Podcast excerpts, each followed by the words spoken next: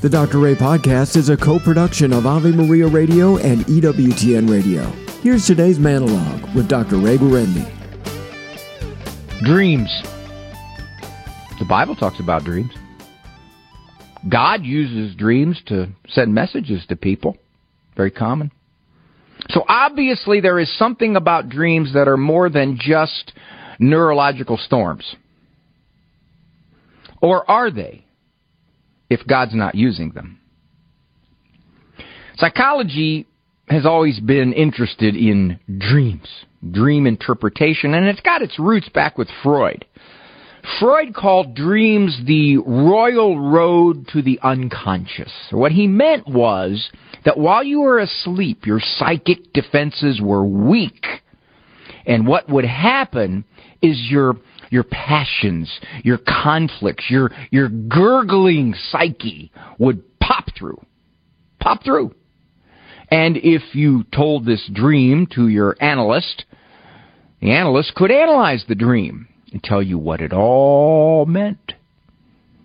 And then we'd find out what your hidden conflicts are. Not too many people practice Freudian psychoanalysis anymore, but there is still a fascination with dreams. What do they mean? What are they? Are they interpretable?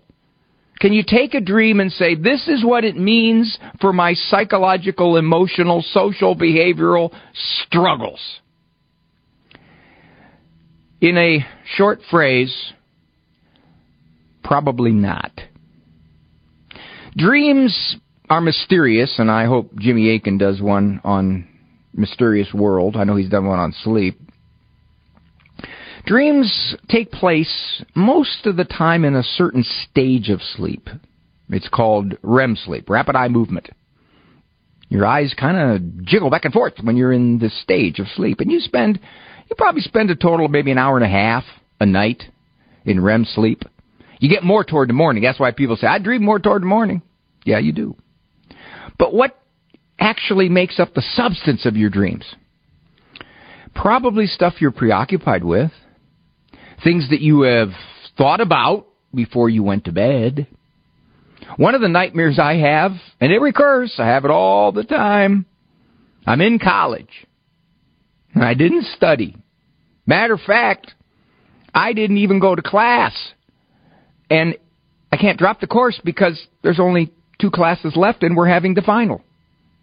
And I have no idea what the course is about. And there's the final. And I know I'm going to flunk. And that's the dream. And it keeps happening over and over. I saw a movie once, it was a spoof movie, where the guy was chained up as a prisoner. And it was a terrible, terrible environment, and he was in tremendous pain. And he fell asleep, and he had one of these college dreams. He woke up all shook up, and then he was so relieved because it was only a dream as he sat shackled next to a wall in a dungeon. he was relieved that he was not back in college, rather, he was a prisoner. People will say, Can you sin in a dream? No. Because you don't have the will component.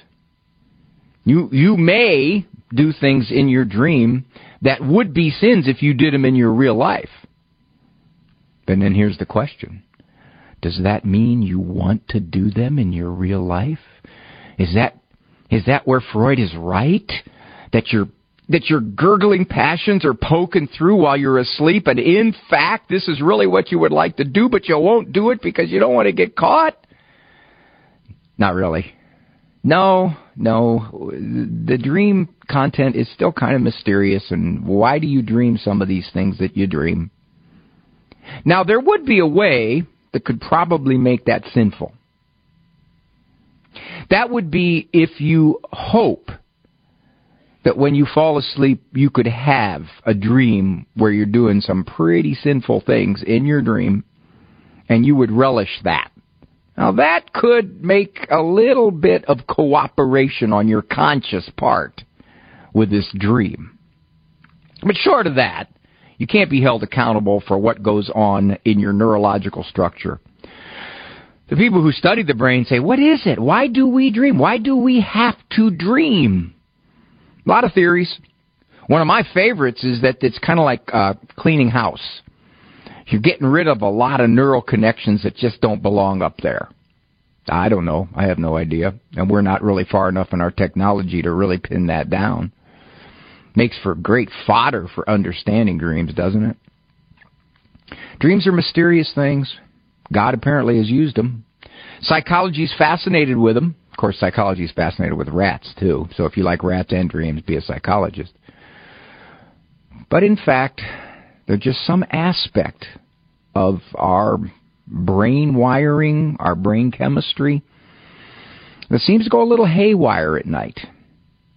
And there's there's a lot of wrong notions surrounding dreams. Let me just give you one.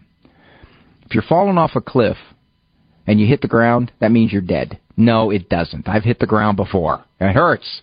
But it hurts in the dream. You know, I wake up feeling my body parts. I'm thinking, man, oh man, I still got these bones intact. And then I realized I fell out of bed. You know the other things dreams do? I gotta I gotta let you guys go here, but uh, the dreams incorporate the stimulation of your surrounding. Let's say, for example, your alarm goes off, and you're in a REM period of sleep. So you hear something, for example, in a neighborhood, and it sounds like a fire alarm, and you're thinking, where's that fire alarm coming from? You wake up and you hear your alarm. That happens a lot. People incorporate the stimulation around them into the dream. More of Dr. Ray's monologues can be found on his website, drray.com. Monologues as well as full-length programs of The Doctor is In can be heard at AveMariaRadio.net and EWTN.com slash radio.